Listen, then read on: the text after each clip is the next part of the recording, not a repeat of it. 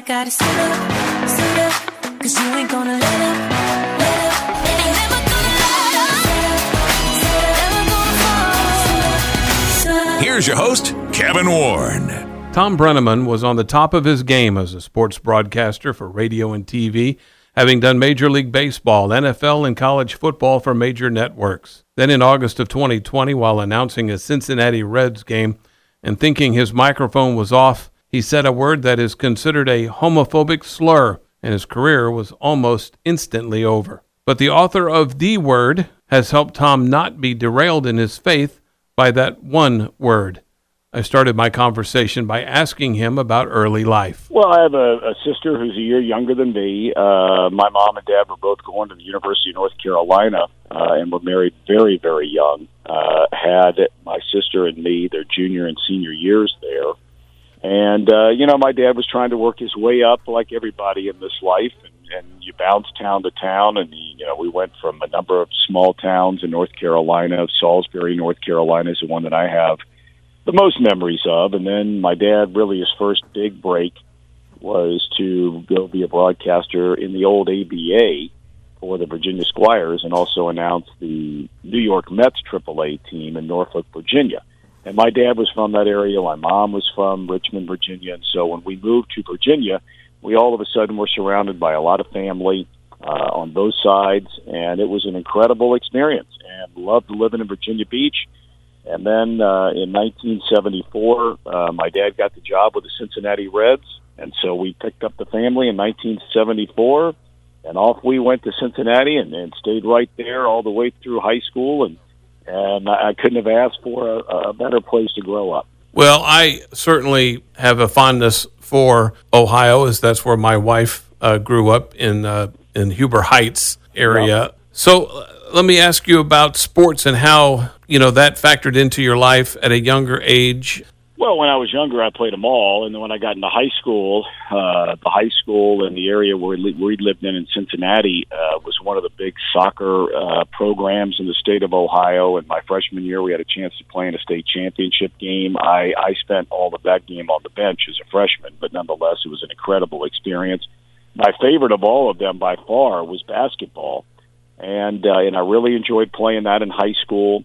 I broke my leg uh, in my junior year um, sled riding at a friend's house over Christmas break, and that wiped out my junior year of playing basketball. And, and, and the high school I went to, again, we had we had the best basketball team in the state of Ohio. I would argue to this day, certainly the best in Cincinnati. And uh, and I would have had a chance, I think, to play my senior year as a sixth man, seventh man off the bench. Uh, but by the time the senior year came around, I had broken the femur, and it was a really, back in those days, that was a really tough kind of injury to try and come back from. I don't use that as an excuse. I wasn't really any good in any of them, but I certainly enjoyed playing them. And I think you learn so much from them and playing them, and, and, and teamwork and toughness and, and all those kinds of commitment, all those kinds of things. And so I, I really enjoyed playing sports and still do now very, very much. I mean, it's when you get to be my age now, it's more pickleball than anything else, but that's about it.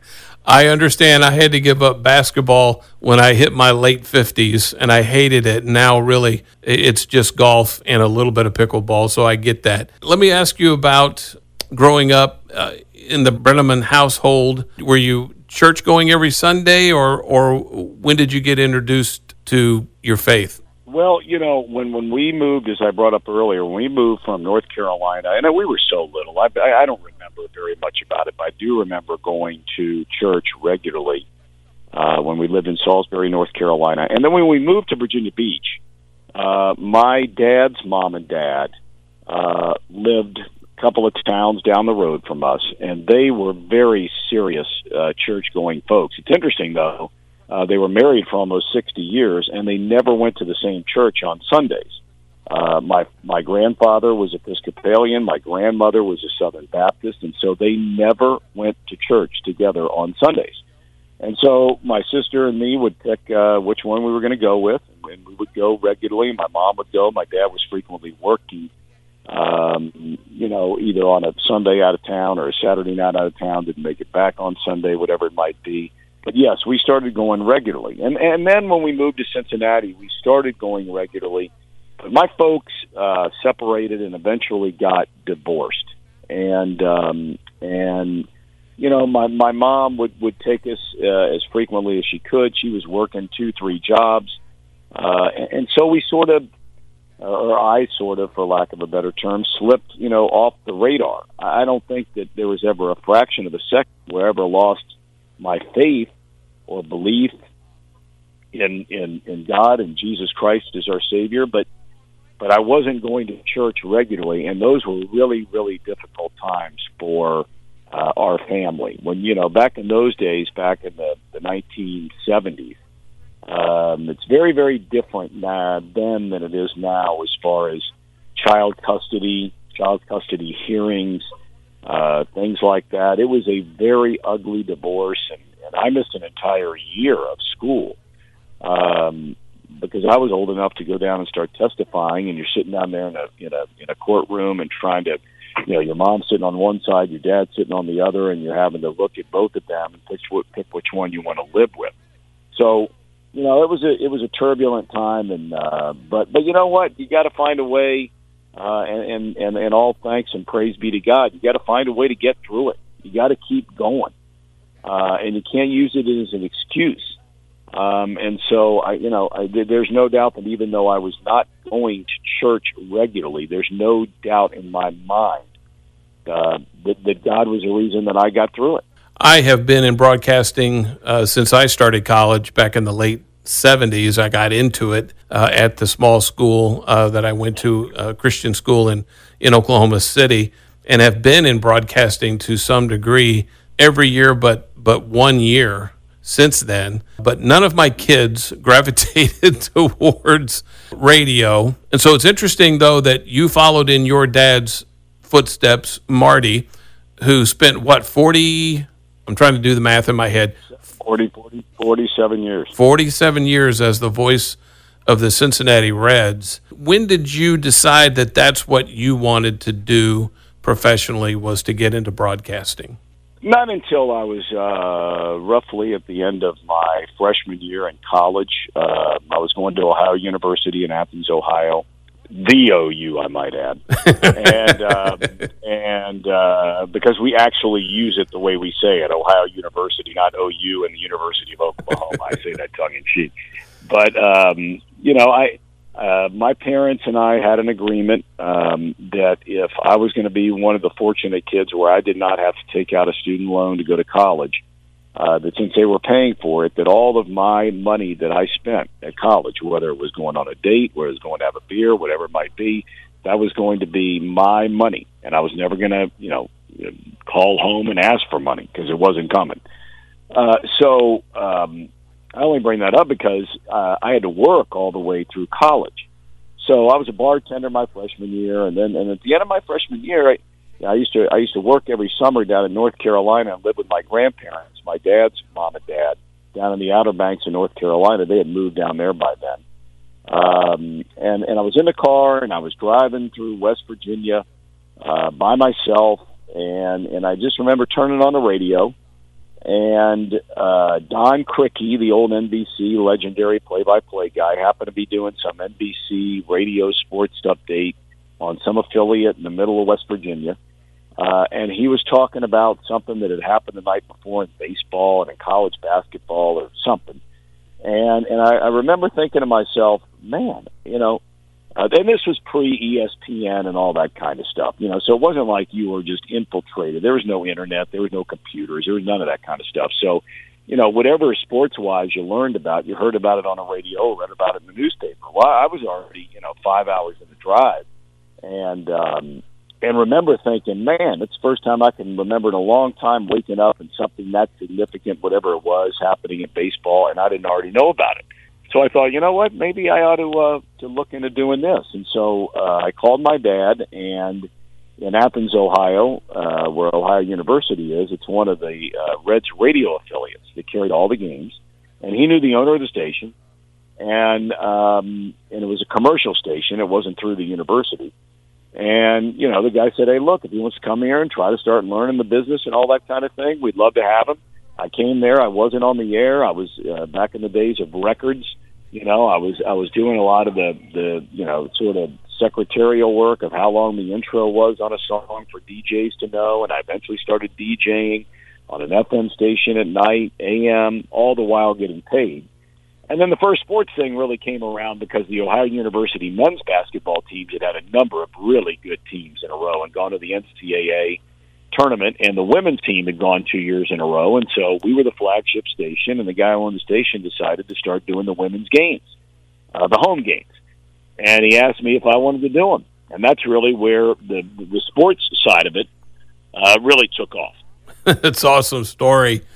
I'm, I'm, I'm looking, too, um, Thom, uh, you know, back at, at your dad and when he was with Cincinnati back in the in the mid-seventies, right in the middle of the Big Red Machine. And I can't imagine, unless they didn't allow you to do it, that you were able to walk around that Reds locker room with the Johnny Benches and the Pete Roses and the Dave Concepcion and all those guys. Well, you know, it, it's funny. Uh, before we had moved to Cincinnati, and my dad was announcing the old A B A, and there aren't a lot of people around. You're old enough to remember, but there aren't a lot of people around that are old enough to remember the A B A, the American Basketball Association. Four of the teams wound up folding into the N B A uh, that we know today. But when my dad was announcing for the Virginia Squires, um, they had three players on that team.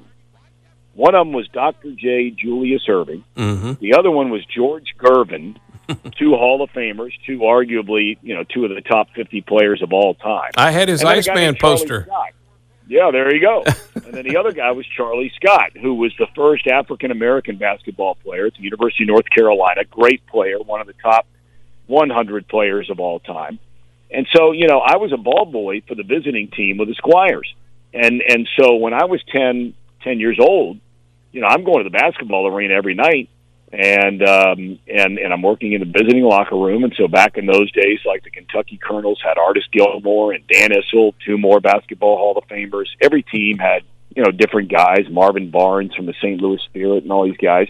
And then when we go to Cincinnati, my dad gets a job at seven, in seventy-four, and we go to spring training in Florida. Um, and my mom and sister and I weren't going to move to Cincinnati until school got out in June. But in March, we went to spring training. Uh, and the Reds were in Tampa back in those days. And I walked in the locker room with my dad. The first four people I met were Pete Rose, Johnny Bench, Joe Morgan, and Tony Perez. Now, as fate would have it, I was around those guys regularly um, for the next number of years. And, and and now fast forward, think about this for a minute. I mean, if this isn't God at work, I don't know what is God at work, right? Fast forward, that was in nineteen seventy-four. In nineteen eighty-eight, fourteen years later, I am broadcasting the Reds games on television with Johnny Bench, and Pete Rose is the manager of the team. Now think about that for a minute. Mm-hmm. I mean, you know, you, you talk about looking around and pinching yourself and, you know, uh, thank God for every single second. You, you just can't even believe it. And, uh, and and that's what happened. Yeah. In the early nineties, you did Chicago Cubs T V. And, of course, Harry Caray uh, was uh, a part of the broadcast crew yep. for radio and, and television. Uh, how many years did you get to work with, with Harry Caray? I worked with Harry every day for six years. Um, you know, when, when I was on the radio, he was on the T V. He and I would flip-flop in the middle of the game. I would go to television with Steve Stone for the middle three innings, and he would do the radio with Ron Santo and Bob Brenly, uh, the middle three, and then we'd flip back one more time for the final three. So I was around Harry for six years, pretty much every single day, going starting in spring training every year until October. Now, I've got to ask you, because most of us who have been a broadcast partner with a legend who has a very distinct delivery, can you do a good Harry Caray imitation? I, I cannot. I cannot. But I can tell you, uh, everybody and his brother was trying to do one back in those days, and, and a lot of them are still trying to do it. And uh, but, you know, I'm so grateful for um, for him coming into my life. I had lost my grandfather Uh, the first year I started in Chicago, and we were very, very close, and, and, and, and I had shared that with Harry in spring training. We went to dinner one night, and he pretty much took it upon himself because he had no family in the area. I mean, Harry Caray grew up an orphan uh, in Saint Louis, and uh, he had a hard time with family. Um, you know, he's divorced a couple of times. Uh, he and his son, Skip, um, did not appear to me anyway, and I could be wrong, but I don't think I am, did not appear to be all that close. Um, Harry was very fond of his grandson, Chip, who went on to become a broadcaster, but Chip was living down in Atlanta, and, and um, you know, Harry wasn't around him much. And so Harry, uh, in many, many ways, adopted me, for lack of a better term, as his grandson. And, you know, Harry loved going out, you know, drinking Budweiser and all that kind of thing. He knew people in every single city, restaurant owners, bar owners, whatever it might be.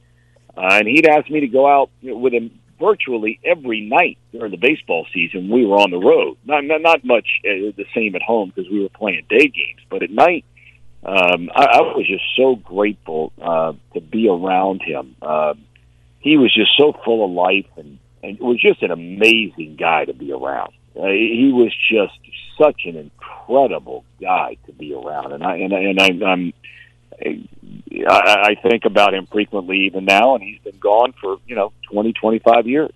Was it kind of irritating to you that most of the time when people would do an impersonation of him, they would they would act like he was inebriated? Well, you know, it's funny you ask that question because um, you know Harry had had a stroke. Um, in nineteen eighty-eight, and I started in nineteen ninety, came back in eighty-nine, and that was really the first time that you started to notice some of the, the slurred speech, which a lot of people assumed. And look, he earned the reputation. He was a big drinker, loved drinking. But in the six years I was around him, and that was every single game, it wasn't like once a week, I never saw him one time drink a beer during a game. Now, you know, a lot of people assumed that he was sitting up there, and, and and I wish I had a nickel for every time people, oh, he must have been up there, hammered up there in the booth. That that was just simply not the case. Uh, I think it was uh, a direct uh, correlation to the stroke that he had. He had a hard time uh, saying S's. So, you know, he'd say things like, uh, you know, end of the third inning, the Cubs lead the Cardinal three to two. Mm-hmm. Instead of the Cubs lead the Cardinal. You know, and, and, and so, you know, it, there was a long time there that it really did bother me, that it seemed like every time, and I mean, look, he was being impersonated by guys on Saturday Night Live all the time. Will Ferrell was doing that bit. Yep. And, you know, it, it often, if not always, portrayed him as being the town drunk. Now, he loved drinking after the games, but he was not drinking during the games. Yeah. After the Cubs, man, you, you kind of were on a fast track. Thom uh, Brennaman was now hired by Fox. You're doing N F L, you're doing Major League uh, Baseball, you're doing college football, college basketball. You were the first television voice of the Diamondbacks. Uh, and in the, in the uh, early two thousands, Bowl Championship Series broadcast, B C S National Championship games, Fiesta Bowls. I mean, you were you were doing all of it, and, and you were on this track, you know, to be a lead voice for all these networks, and you were. You were the lead for the Big Ten Network uh, for college football at one time as well. Um, and then you decided uh, at one point to, to, to go back to Cincinnati and, and join your dad uh, on those broadcasts. What brought that change about? Well, you know, you, you have decisions to make in life. And, and, and some of them, um, you know, um, You know, some of them you wonder if you did the right thing. Um, and, you know, I had met my wife. I did not get married till I was thirty-eight years old. Um, I mean, all those events you were talking about me doing, I mean, I was on the road all the time. Um, and it just not met the right one. And I finally did meet the right one. We were two of the first twenty-five people that uh, were working for the Diamondbacks two years before the team started playing. She was a born and raised Arizona girl, went to college back in the Midwest at Notre Dame, and then came back uh, to Arizona uh, to work. And we were both there. And we got married in Arizona. Our kids were born in Arizona. Our kids were baptized in Arizona, and they were very, very young, I think three and one, something like that at the time. And the opportunity came up to come back to Cincinnati. And, you know, it it, it, it, it was a big move for my wife. Um, uh, to this day, you know, I, although I think she certainly would tell you that, that it was a better place at the end of the day for our kids to grow up in the Midwest. Life's a lot slower than it is where we were living in, you know, greater Phoenix. A lot of California people were moving down. Things were getting really fast. It was growing really fast. There was a lot going on. So that was a big move for her. Um, but what I, what I didn't understand when I moved back is that my dad was at the in the last number of years of a very, very unhappy marriage. He had been married to his second wife for twenty, twenty-five, twenty-six years, and, and, and he was a mess. And he was really unpleasant to be around. And when we got back, you know, I, I, we got to Cincinnati, I thought to myself, what in the world are we doing here? This is brutal. It's miserable. I didn't like it. I liked the town. I liked living there. But I just didn't like the, the whole vibe of the thing. And, and thankfully, um, you know, thankfully that started to change shortly thereafter. Uh, and then I was able to be around him. He eventually uh, got divorced from his second wife, and then they should have been divorced. Um, I hate saying that, but it's the truth. And he's a happier, you know, he became such a happier guy to be around, a more pleasant guy to be around. I got much closer to him than I had at any point in time in my life.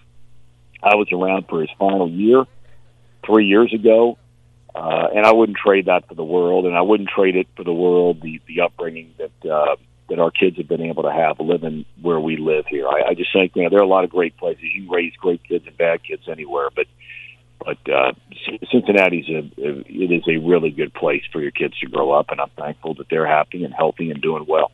Before we move on, I do want to mention uh, a guy that you and I both actually worked with at one time back in the early two thousands, uh, Jim Traber, who is the yeah. afternoon host uh, on our network, was your color analyst for a couple of seasons there in Arizona, and he's the one that actually connected us, and so I'm thankful uh, to Jim, who I also did a podcast with uh, on Suit Up as well.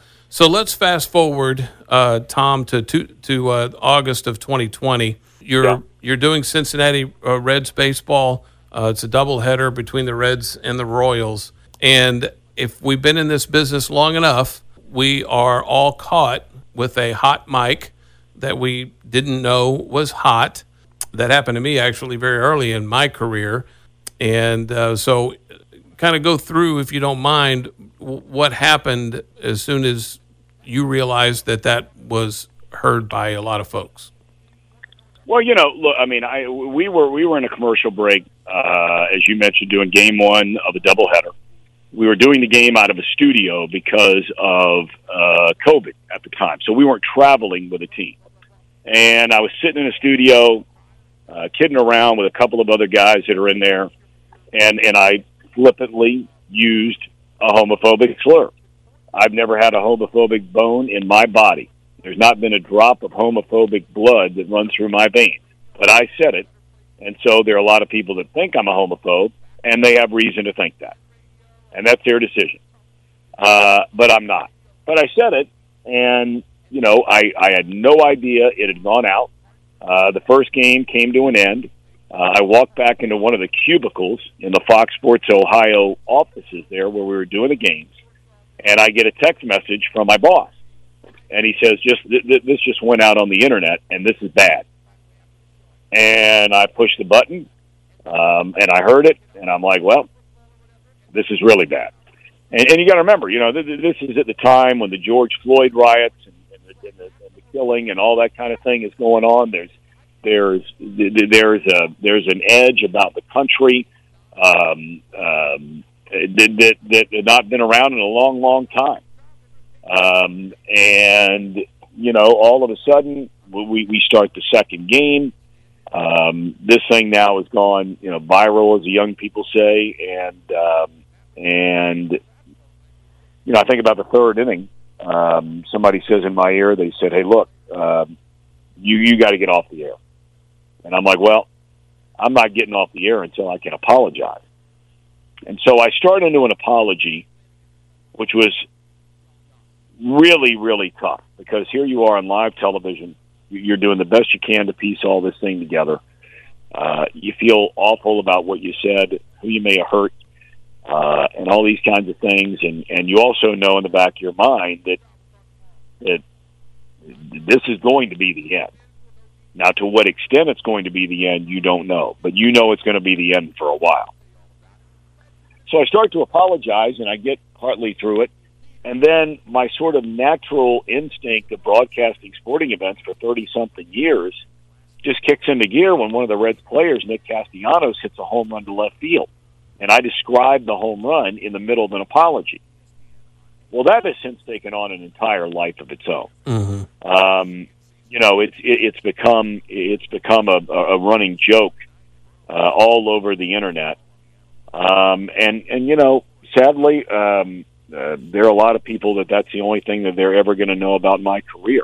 Now, do I lose sleep over that at night? No. But do I wish it was different? Yeah, I do. Um, so um, I, I apologize. I walk out the door of the studio. I get a call from the owner of the Reds. He says to me, hey, look, we know what kind of guy you are. Uh, you've been around here, you know, forever. Uh, you got a track record. Um, this is all going to be okay. Don't worry about it. It'll all be fine. Well, I got in the car, and I'm driving home, and I called my wife, and I told her what the owner of the team said, and then I said to her, I have a feeling by the time I get home, which is going to be in about fifteen or twenty minutes, that he will change his tune just because of the whole environment in the country and everything that was going on. And, and, and, and, and, and sure enough, that's exactly what happened. So by the time I got back home, I had been suspended for the rest of the season. I woke up the next morning. I had been fired from Fox, um, from doing the N F L. We were two and a half weeks away from me starting my twenty-sixth year broadcasting the N F L on Fox. Um, fired from that. I uh, was doing some commercial work for different companies in Cincinnati. Fired from all of those. Um, and so, you know, um, it was, uh, professionally speaking, it's indescribable. You're you're just in a state of shock. But there's a part of you that says, well, you know, th- th- this is going to be okay. This is, this is, you know, and I said to my wife, I said, this is God's plan. The best, it's going to be the best thing that ever happened to us. Uh, and on many levels, it was the best thing that ever happened to us. I had a daughter who was a senior in high school.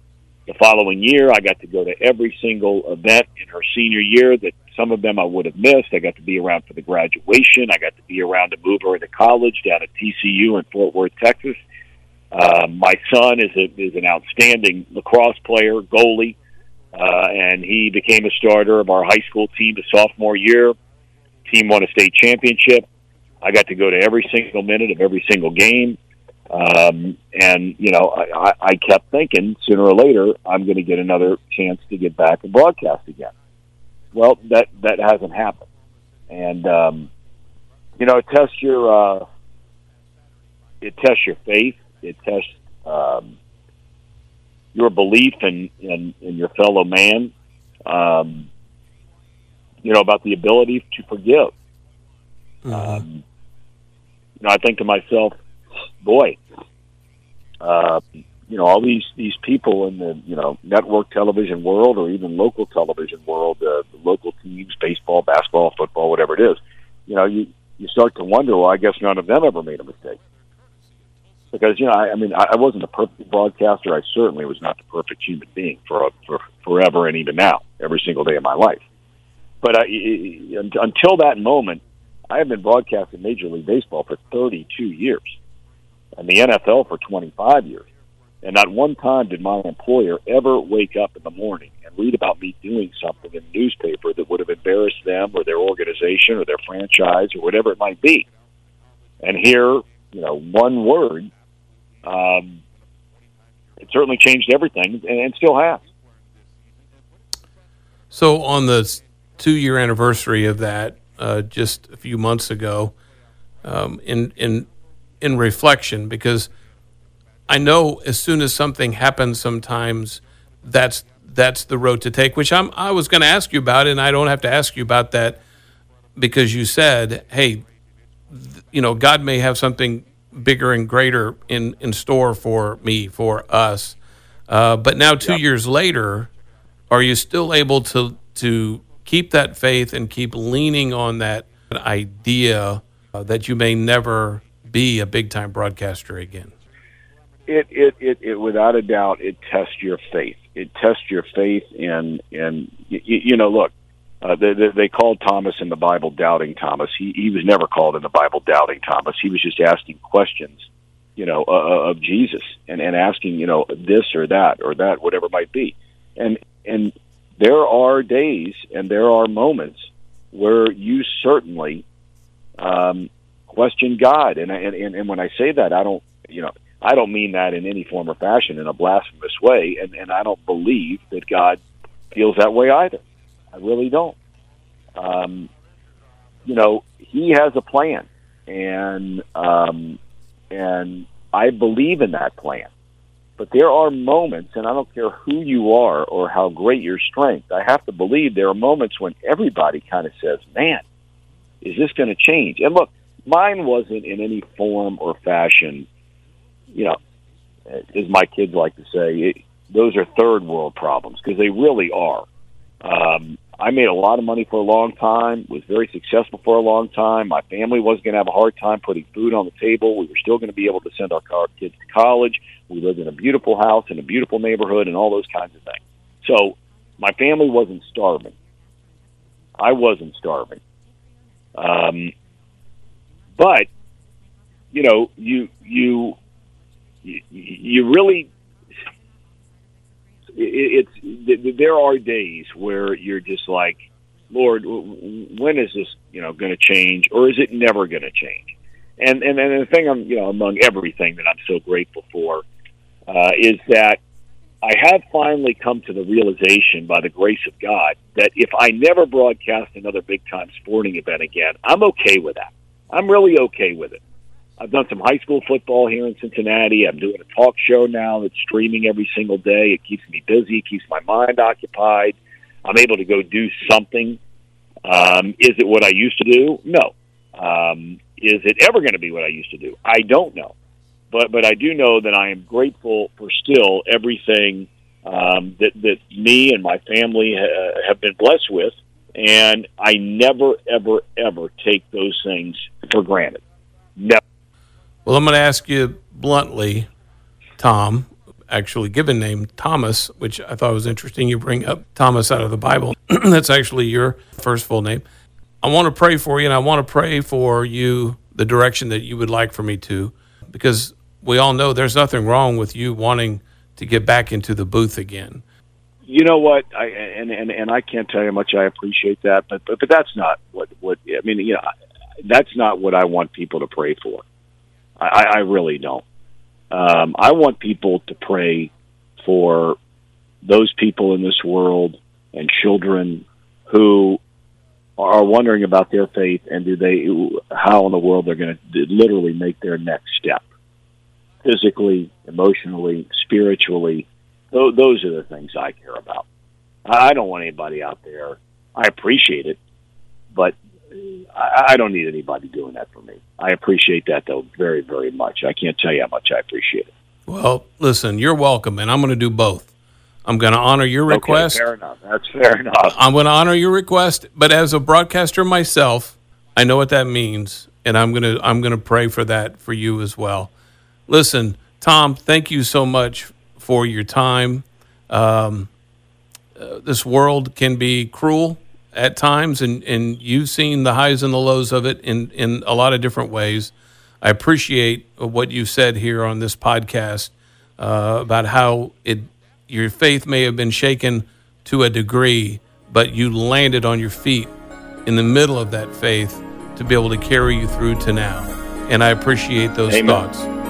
God is great, my friend, and I pray for you and your family and your listeners out there, and I pray you guys have a great rest of your day and a great tomorrow. My thanks to Thomas, Thom Brennaman, for being willing to tell his story on this podcast. My prayer is for Tom to be able to return to a big-time broadcast booth if that's what the Lord wants for him. For more stories like Tom's, go to the Suit Up website, suit up six one one dot com.